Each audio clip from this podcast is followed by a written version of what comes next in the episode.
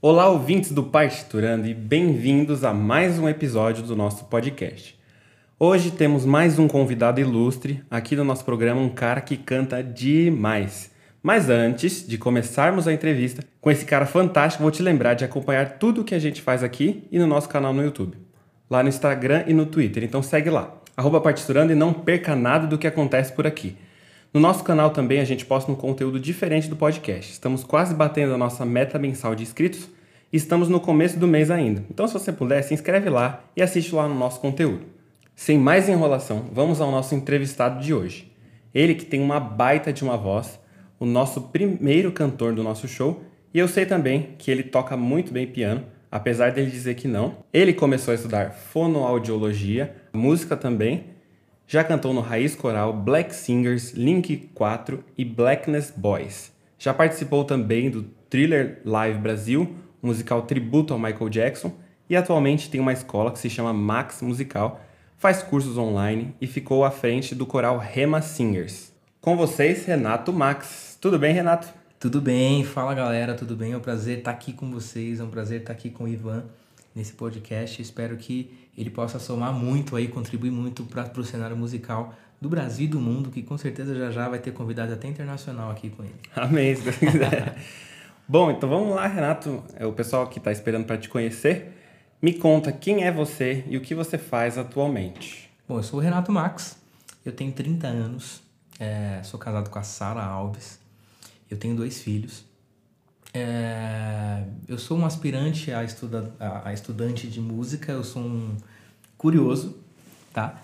É, eu não tenho formação em faculdade, mas eu já comecei a fazer faculdade duas vezes, tanto música como, quanto fonoaudiologia. E desde que eu era muito novo, aos 12 anos de idade, eu comecei a estudar técnica vocal com professores aleatórios, começando no, no, no bairro que eu morava, aqui pelo Capão Redondo. E, e muito cedo eu comecei a cantar em, em grupos, né? Cantava repertório de Prisma, por exemplo. Uhum. Gostava de quarteto, cantava músicas do Arautos do Rei, do uhum. Quarteto Atos.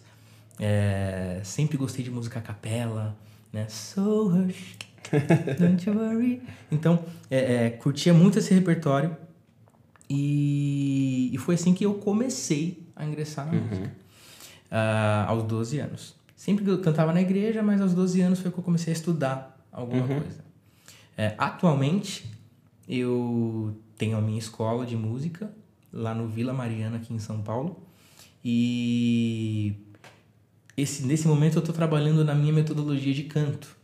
Então eu estou escrevendo, documentando essa metodologia para que eu possa é, futuramente compartilhar aí com a galera. Lançar um método seu. Lançar um método meu.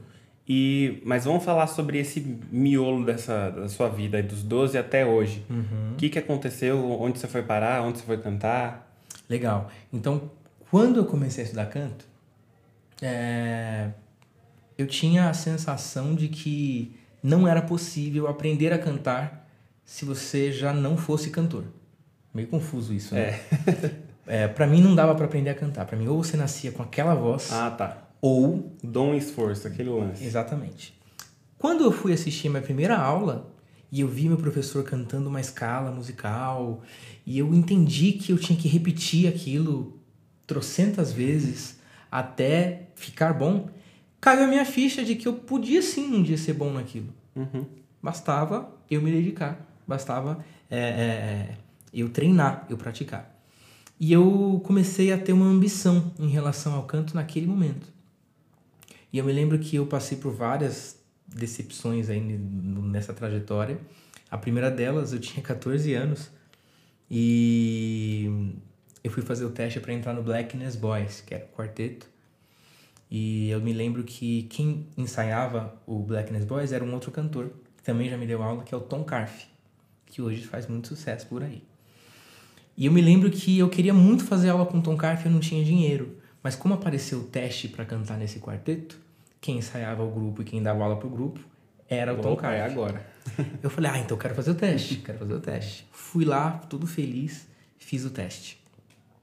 Quando eu fiz o teste, eu me lembro que o produtor pediu para eu cantar uma música num tom agudo, depois pediu para eu cantar a mesma música num tom mais grave, eu cantei mais ou menos lá, E o produtor olhou para mim no final do teste e falou: É, Renato, cantar você sabe que você não sabe, né? Se você quiser vir sem compromisso aí nos ensaios, pode vir. Mas cantar, sem chance.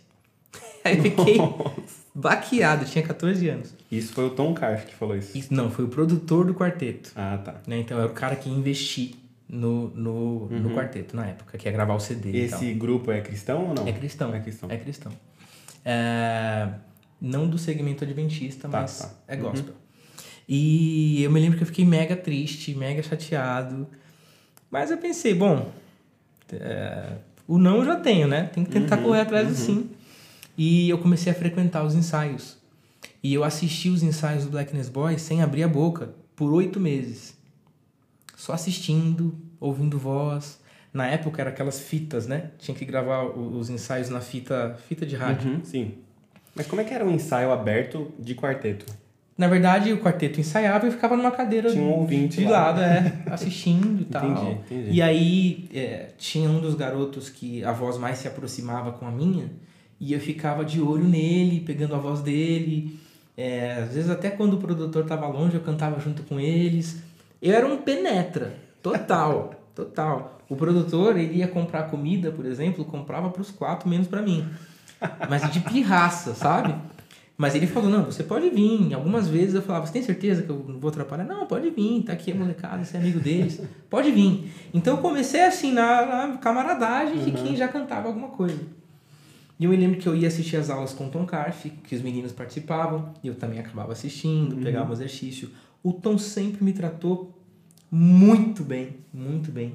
Então, quando eu precisava de alguma coisa, eu tinha alguma dúvida, ele sempre foi solícito e, e me respondia e me dava uma força. Então, eu fiquei oito meses assistindo os ensaios do Blackness Boys antes de abrir a boca. E aí teve um dia que era uma quinta-feira, os meninos iam cantar numa sexta-noite. E um dos meninos na quinta-feira adoeceu, ficou doente. O produtor olhou para um lado, olhou para o outro, só tinha eu. E aí, eu falei, aí, Renato, sabe a voz? Falei, sei, canta aí. Cantei, intimidado assim, né? Aham, na pressão. E aí ele falou, bom, tá bom, vamos lá. É, vamos cantar amanhã então com a gente. Você não vai solar, você só vai fazer o vocal. Tudo bem. Tá. e foi assim a mi- o meu começo no Blackness Boys. É, algum tempo depois. Aí eu não entrei ainda nesse dia, só participei, fui um sub. Aham. E eu fiquei assim, sendo sub um ano, mais ou menos. Então, um ano e oito meses depois, ah, um dos integrantes saiu. E aí eu já tava lá. Mas foi esse mesmo rapaz, provavelmente. Oi? Foi esse mesmo rapaz que ficou doente. Sim, sim. E aí, na época, na verdade, nesse mesmo período, saíram dois caras. E aí eu pude entrar e ainda indiquei um amigo meu, que se chama Adriano, para entrar também nesse quarteto. E foi na véspera já da gravação do nosso CD. Então, quando eu entrei no, no grupo, a gente começou a ensaiar um repertório. E esse repertório tem a participação do Raiz Coral, tem a participação dos caras que a gente admirava na época, é, que é o Sérgio Sass, essa, essa, esse segmento é, de soul music e gospel que, tem, que temos no Brasil. E foi um privilégio pra gente poder ver essa galera gravando, pesso- cantores que já tinham mais experiência. Eu lembro que o nosso produtor, ele gravou na época uma coletânea de música gospel que chamava Black Soul Dream. No Black Soul Dream participou Leonardo Gonçalves, participou Tom Carf, participou o Link 4, que era um quarteto na época, é, o Raiz Coral, é, o Sérgio Sass, ah, participou um cara que chama Isabê, que também canta pra caramba. E a gente pôde ver esses caras gravando de pertinho, ver como que eles se preparavam e muito do que a gente aprendeu naquela época foi por ah, foi intuitivamente, mas foi vendo a galera fazendo. Então me lembro até hoje, o Leonardo Gonçalves gravou naquele CD a música Pai Nosso. Uhum. Uma música a capela, né? E eu me lembro dele aquecendo a voz, de como ele se preparava. Ele sempre foi um cara cuidadoso, dedicado pra caramba. Então, um cara que ficava horas no estúdio tentando tirar um resultado. E a gente tava lá, vendo o cara Nossa, É. colocar a voz nas coisas. Então, é, estar lá naquele momento já foi muito importante para mim. É, então, eu, eu fiquei no Blackness Boys basicamente dos 15 aos 18 anos. Do- até os 17, mais ou menos. Nos 17 eu saí. Eu comecei a dar aula de canto com 15. Nossa. Com 15 anos. Consegui minha primeira escolinha ali pra, no bairro mesmo para dar aula. Comecei a dar umas aulas em casa também, a gente da igreja, os uhum, amigos, né? Uhum. E eu me lembro que eu tinha. O meu primeiro aluno cobrava 25 reais na mensalidade. Nossa. E eu tinha um aluno e esse aluno nunca me pagava. então era mais amizade mesmo, era mais amigo. Mas eu comecei a dar aula aos 15 anos e eu me lembro que aos de 17 para 18 eu saí do Black Boys porque eu já tava naquela fase de. Meu pai, né, sempre falava, adoro música e tal, mas. Vamos lá, né? Você tá, acabou a escola aí, né? Eu me formei em técnico em informática na época. Fiz aqueles cursos técnicos de dois uhum. anos. Fiz um curso técnico de dois anos em técnica informática, peguei o certificado, nunca fiz nada na área. Nunca trabalhei com outra coisa que não fosse música. É... E logo quando eu saí do, do Blackness Boys, eu recebi o convite do Serginho para entrar no Raiz Coral. E na época eu entrei no Raiz Coral e no Link 4. E foi engraçado porque eu me lembro que ele me chamou primeiro, um domingo à tarde, eu estava em casa e o telefone tocou, minha mãe atendeu e falou: Ah, é o Serginho. Eu falei: Oxe, não costuma me ligar? O que será que é? Peguei o telefone, atendi. Ele falou: Cara, tô sabendo que você saiu do Blackness Boys, queria que você entrasse no Link 4. Aí eu falei, nossa, que legal, claro que eu vou, tal.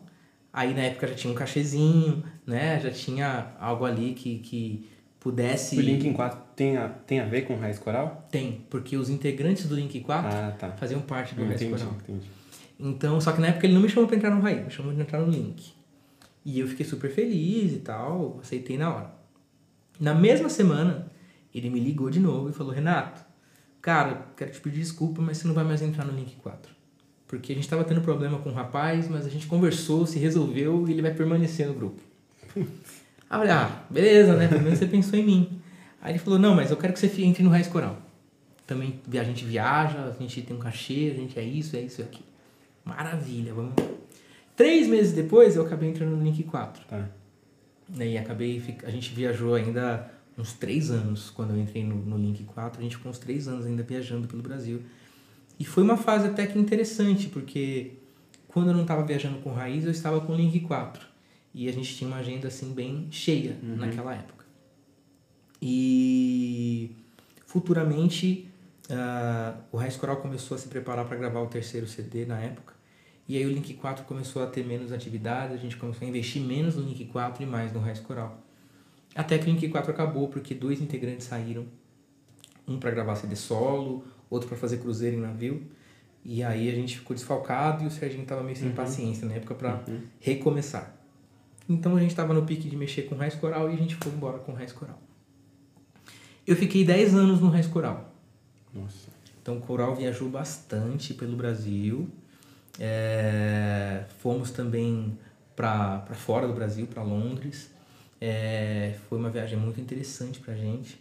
A gente participou do Qual é o Seu Talento, um programa de televisão, a gente ganhou o programa.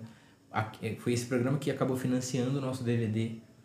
É, enfim, mas foram, foram anos assim super ricos de aprendizagem. Os músicos, que são caras que tocam muito, são caras que estão no cenário até hoje, tocando no meio gospel para muita gente. São caras que com certeza fazem diferença no cenário evangélico hoje no Brasil não só no Brasil. Né? Tem o Braguinha, por exemplo, que toca pro Vigil Donati, que é um americano, direto fazendo turnê para fora do Brasil com bandas gringas. Legal. E, e, e, fora que os caras tocam hoje no, no gospel, né? A banda do Raiz Coral toca pro Eli Soares, pro Thales Roberto, toca pra uma galera aí que... O que... Raiz Coral ainda existe? O Raiz Coral acabou. Acabou. Acabou. Tá. E esse é, Rema Singers, eu falei? O Rema Singers é o seguinte, em 2010 aproximadamente, eu recebi a ligação de um cara chamado Clóvis, Clóvis Silva. O Clóvis, ele é da Igreja Assembleia de Deus, lado de Cubatão. E o nome do ministério deles é Ministério Rema. Ele falou, cara, eu tenho um grupo de louvor aqui, eu queria que você viesse dar aula aqui na igreja e ensinasse a galera a cantar e tal, acompanhe seu trabalho, gosto do estilo e disso e daquilo, eu queria que você viesse até aqui. E ele começou a, a partir dali me contratar para ir até lá uma vez por semana, lá em Cubatão, ensaiar com o pessoal. E querendo ou não, dentro de cada denominação, a gente tem ali estilos que que que conversam com cada denominação. Então, quando eu vejo um adventista cantar, tem uma linguagem, né? Quando eu vejo um, um assembleiano, um pentecostal cantar, é uma outra linguagem. Assim como se eu ver um pagodeiro cantando, uhum, tem uma linguagem, um roqueiro, outra linguagem. Uhum. Você fica com sotaque. Uhum. E foi legal, porque é, foi uma das experiências da minha vida que eu consegui ver uma mudança de sotaque muito grande nos componentes do grupo. Então, as meninas são super talentosas, super esforçadas. Eu dei aula, ensaiei, estive com eles durante sete anos. Nossa. Trabalhando com eles, dando aulas e falando de voz, falando de canto, ensaiando o repertório. E aí eu acho que foi no ano de 2015 que nós fizemos o nosso primeiro vídeo. Então, ficamos cinco anos ensaiando, fazendo aulas, foi demorado, né? É, mas no primeiro vídeo que a gente fez. Isso era um grupo ou um coral? Era, era um coral pequeno. Tá. Tá? Então era um coral com 15 vozes, tá. no máximo. E aí eu me lembro que no primeiro vídeo que a gente fez, eu não lembro se foi 2015 mesmo, mas foi por ali, na música Raridade, do Anderson Freire.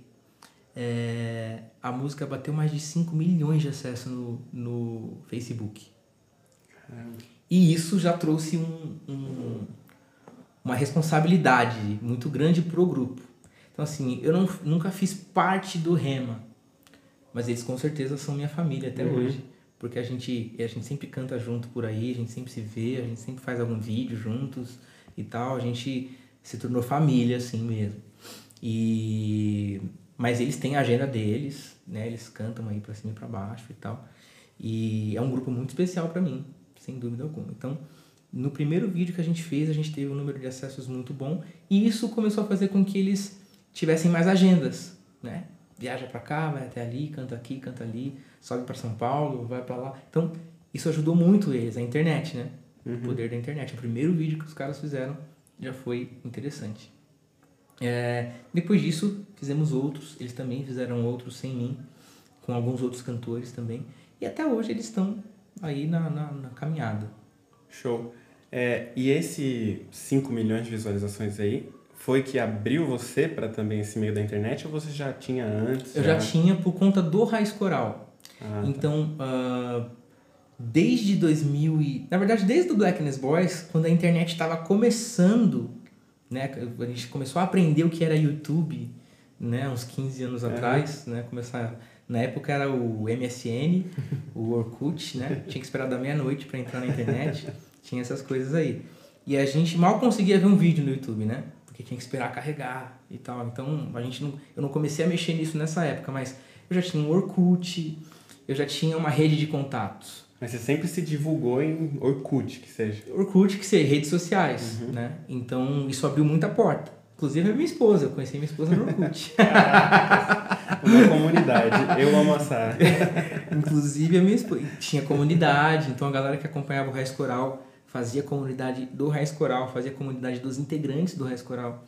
E acho que nesse, esse foi o início, né? Aí as coisas foram crescendo, a gente foi migrando do, do, do Orkut pro Facebook e tal. E acho que hoje, hoje o meu trabalho gira muito mais em torno do Instagram do que do, do Facebook. É, eu tenho uma fanpage que tem 40 mil curtidas. Só que quase não dá não dá não curtida, engaja. não engaja, não tem engajamento. Uhum. No Instagram tem bastante, tem mais, mais engajamento do que em outras redes. Tem um canal no YouTube também, mas tá bem paradão, preciso uhum. trabalhar mais nisso. Depois a gente entra nesse assunto aí mais de, das suas redes sociais. E o, a Max Musical e os cursos online, eles são coisas a mesma coisa ou são coisas separadas? São coisas separadas. Na verdade, eu comecei há uns seis ou sete anos atrás a dar aula na ABBM, que era a Academia Brasileira de Black Music. Eu dei aula na ABBM, acho que em 2011, 2012. E aí em 2013 eu fui fazer o um musical. Eu passei num teste um musical aí do Michael Jackson.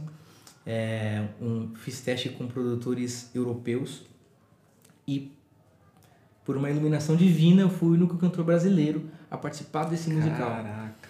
É, e foi de uma experiência muito grande para mim, porque eu pude fazer aulas de teatro, pude fazer aulas com professores estrangeiros. Isso é muito rico, nossa. Pude fazer aula de, fiz aula de dança. É, e fora a convivência com os caras. Você percebe que o ritmo dos caras é um pouco diferente. Um pouco, não, é bem diferente.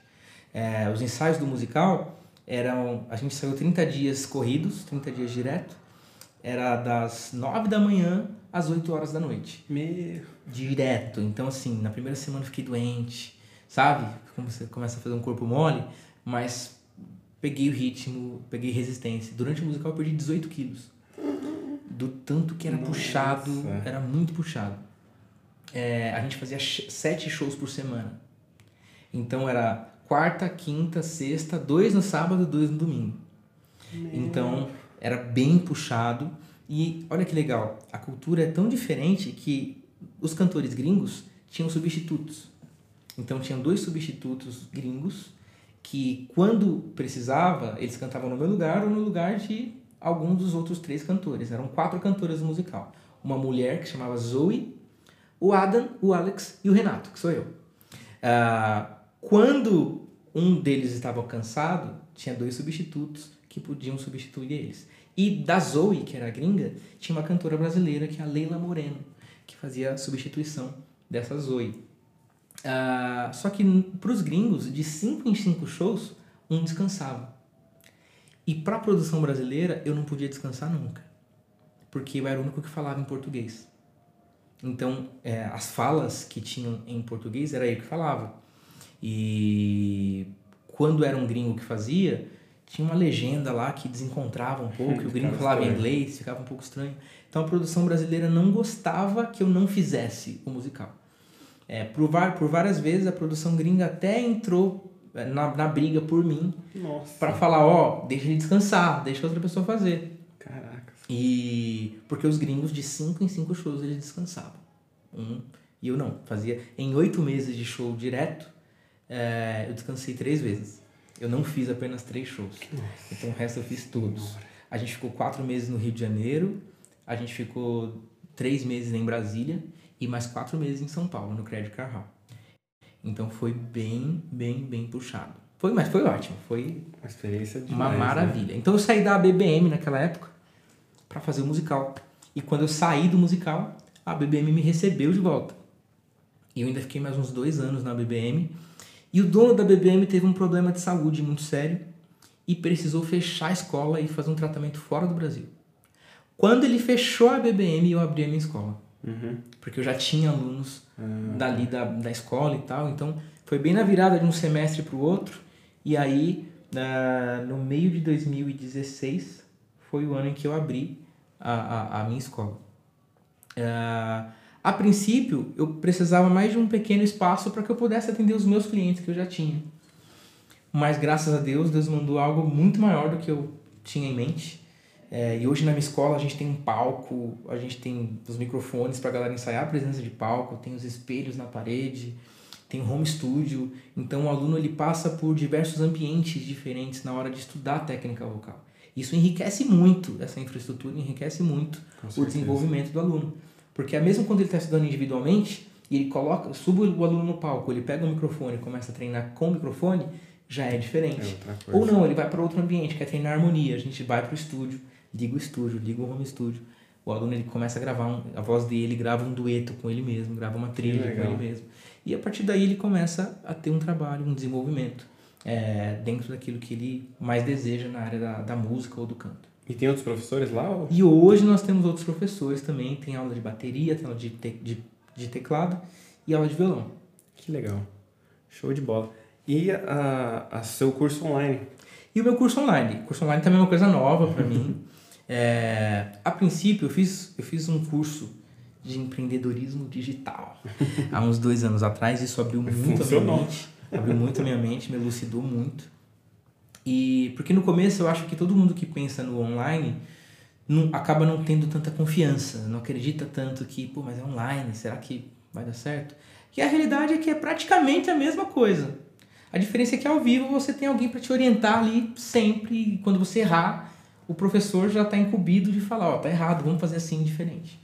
Agora, a pessoa que já é afinada, que já tem um bom ouvido, ela consegue aprender muito e ter um aproveitamento muito bom num curso online. Então hoje o meu curso online ainda não é gravado. Meu curso online é ao vivo. Então eu entro. Você marca o horário. Eu tenho uma plataforma, que é o maxmusical.com.br, que a pessoa entra com login e senha lá. A pessoa paga uma mensalidade. Eu dou uma aula por semana. Então, ah, eu tenho duas turmas hoje. Uma turma é na terça e outra é na quinta. Só que quem paga só pode assistir em uma turma. Então, a pessoa, o pessoal que é de terça-feira, toda terça às 9 horas da noite eu entro e dou uma aula ao vivo. Faz uma live. Assim. Uma live de uma hora aproximadamente, falando sobre uma determinada técnica. Eu tenho lá um cronograma, um plano de estudos, é que a pessoa antes de entrar no curso ela vê qual que é o plano de estudos do curso que ela está adquirindo. É... E a pessoa ela entra nesse curso e ela começa a acompanhar. E eu faço um grupo no WhatsApp, onde a pessoa canta os exercícios que eu passei na aula, ela canta para mim no WhatsApp. Ah, que legal. E durante a semana eu vou dando feedback pra galera. Ó, oh, ouvi aqui seu exercício, achei que sua voz tá muito assim. Uh, achei que você tem muito ar no seu timbre, você pode fazer mais firme. Achei que você forçou um pouco, apertou pela sonoridade, dá pra perceber que tá apertado. Relaxa um pouco, respira melhor. Começa a dar um feedback pra galera através do grupo do WhatsApp. E funciona, cara. Tem sido muito satisfatório. É, eu lancei mais um grupo. Eu lancei o primeiro grupo em setembro do ano passado, né, de 2018. Em fevereiro agora, né, que estamos ainda em fevereiro aqui, é, eu lancei o meu segundo grupo e pretendo até o meio do ano lançar o meu primeiro curso gravado. Pacote de vídeo. Um pacote de, de um assunto específico. Uhum. Aula de vibrato entendeu? Aula de melisma. Que show. De, então, que legal. E aí, como a gente está lá com a plataforma, eu sempre vou começar a disponibilizar cursos diferentes. Uhum.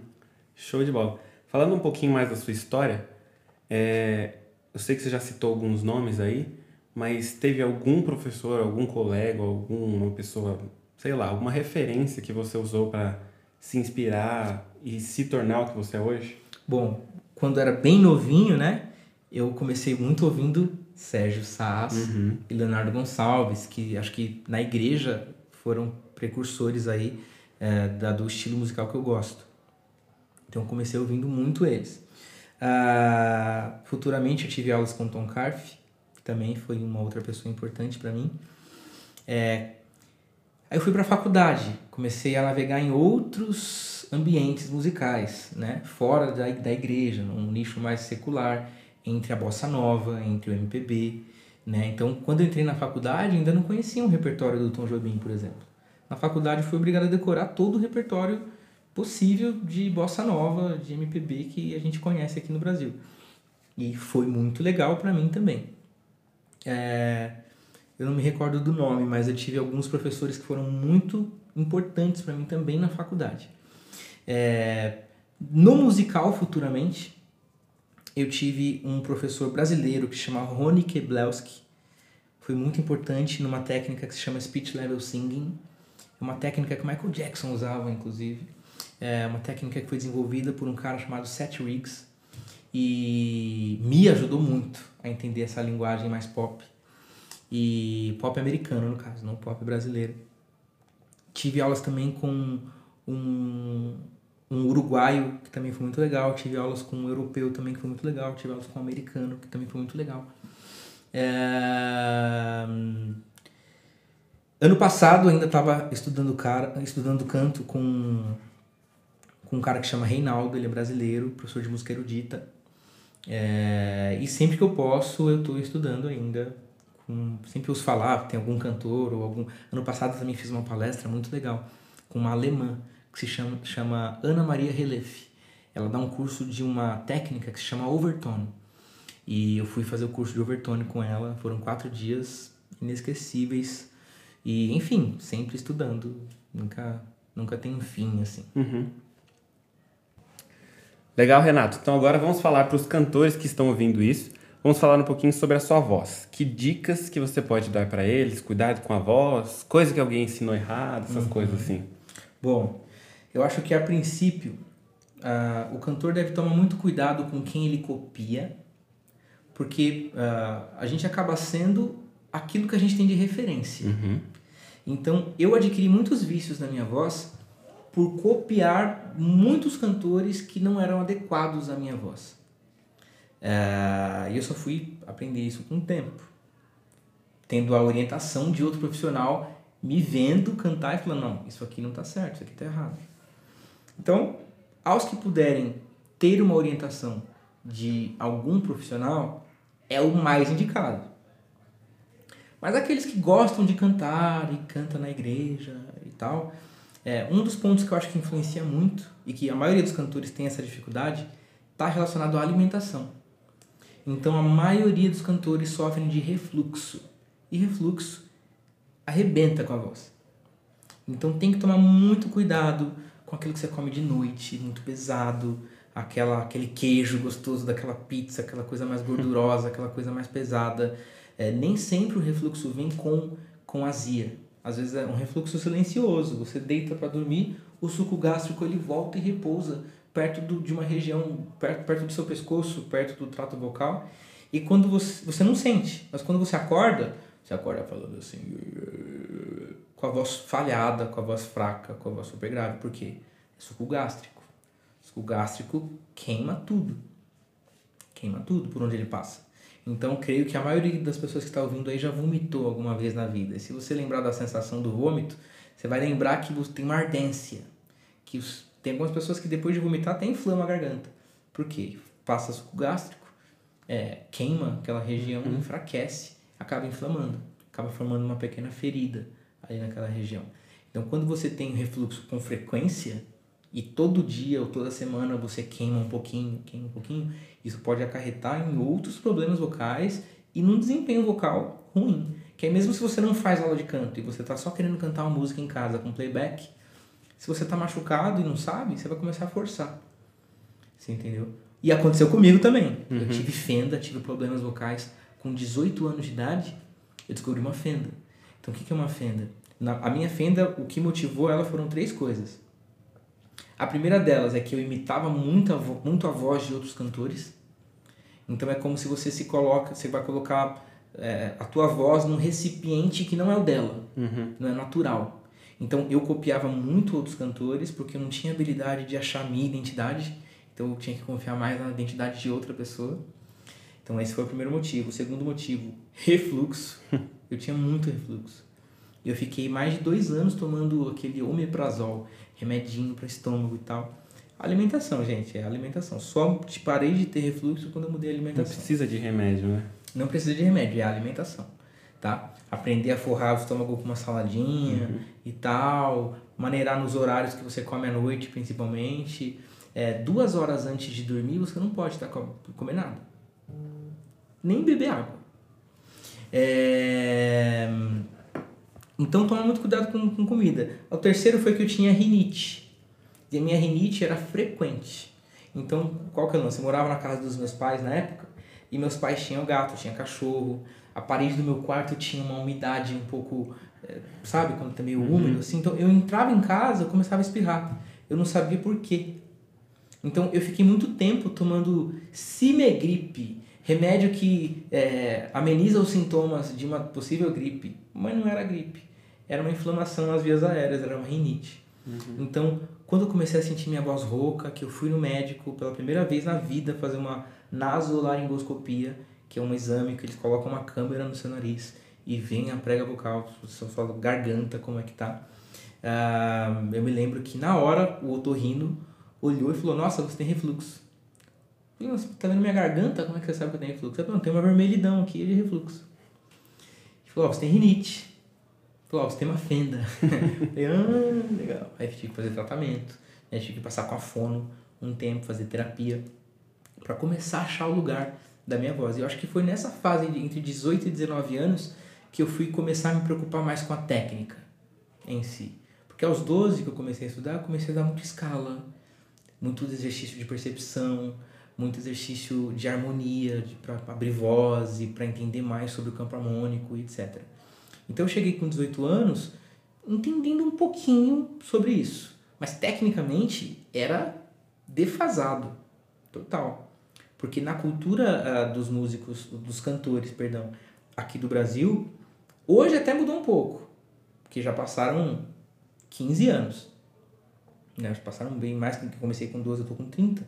Então, 18 anos depois, né, eu posso dizer que já evoluiu bastante, porque hoje você tem fonoaudiólogo que é especializado em voz, cantada.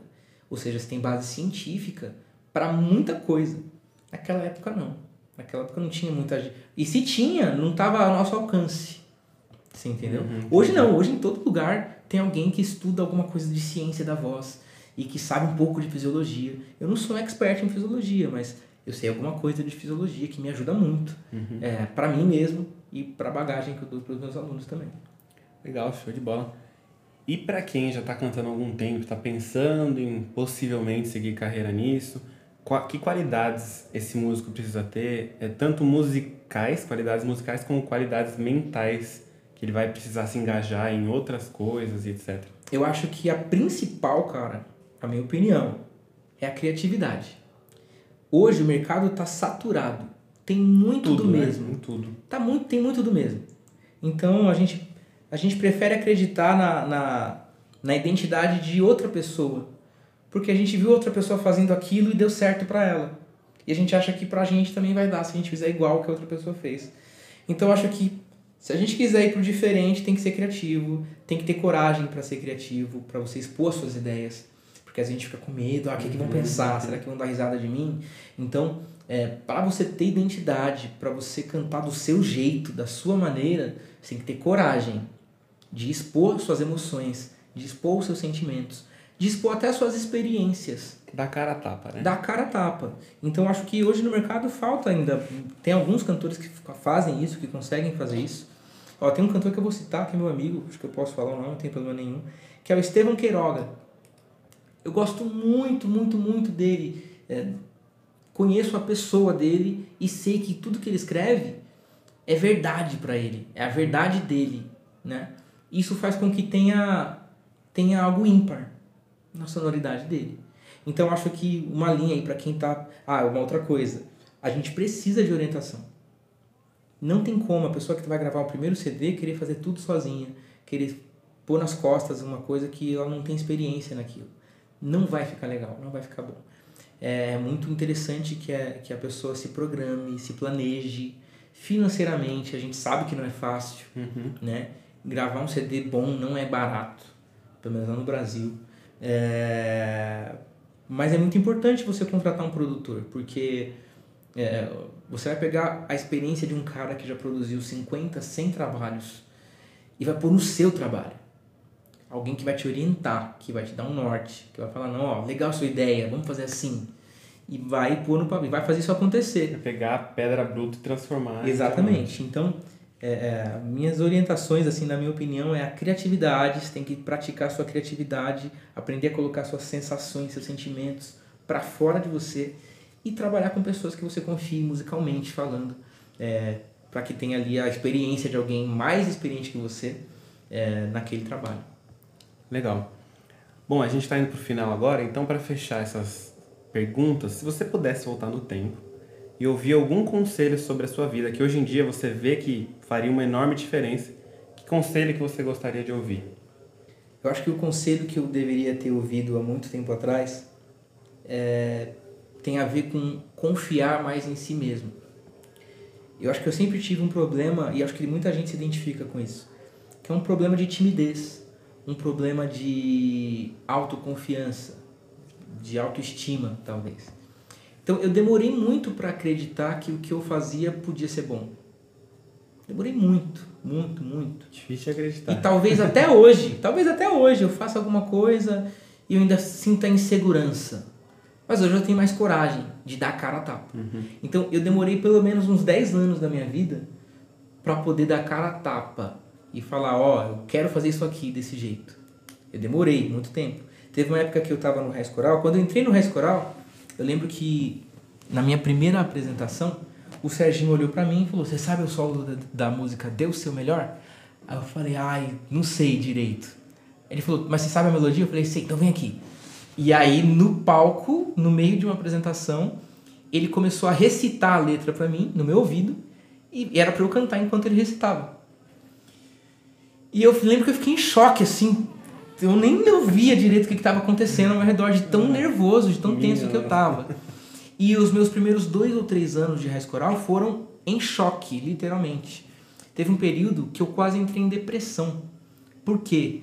Porque toda a apresentação do coral, para mim, a minha parte tinha sido uma merda, assim, Nossa. tinha sido ruim. Então toda vez que eu so, começava a tocar um solo de uma música que eu ia solar, é, no piano, e, eu começava a suar, eu começava a ficar meio tenso, e aí na hora do meu solo eu tinha esquecido a letra já, ou já tinha esquecido a nota, e, e eu travava, eu travei muitas vezes, por conta de nervosismo. Então, eu ia viajar com o coral, e quando eu voltava, quando eu entrava no ônibus para vir embora para casa, eu entrava triste pensando, caramba, meu, de novo eu não consegui fazer aquilo que eu ensaiei. Caramba. E eu fiquei por uns três anos nessa pegada. Um dia eu cheguei no Serginho e falei, Serginho, eu quero sair do coral. Por quê, mano? Porque eu não consigo cantar, mano. Eu vou cantar, eu travo, não, acho que eu não nasci para isso. Então, por muitas e muitas e muitas vezes eu pensei em parar por causa da minha timidez, por causa da minha falta de confiança. Claro, o tempo passou e eu consegui entender que nenhum cantor é perfeito é, e que o nosso maior objetivo é levar uma mensagem para as pessoas. E quando a gente se preocupa com esse objetivo de interpretar uma mensagem, a gente percebe que a nossa voz é a coisa mais pequena que tem é, num palco ou num uhum. púlpito. Uhum. Nossa voz é miúda, perto do, do, do contexto que você está envolvido. Então, quando eu entendi que eu estava num contexto muito maior do que a minha voz, eu comecei a me preocupar menos. E as coisas começaram a fluir mais.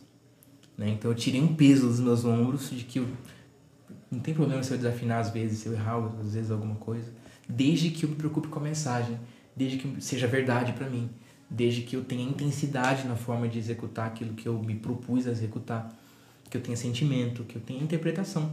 Né? No final das contas, você estuda música, estuda técnica vocal, não é para ter técnica, é para interpretar melhor. Então, se quando você vai cantar você não interpreta, só usa técnica, fica feio, fica estranho. Fica distante, né? Você precisa trabalhar técnica no meio da sua semana, trabalhar música no meio da sua semana, e na hora do ao vivo você esquece isso tudo e interpreta.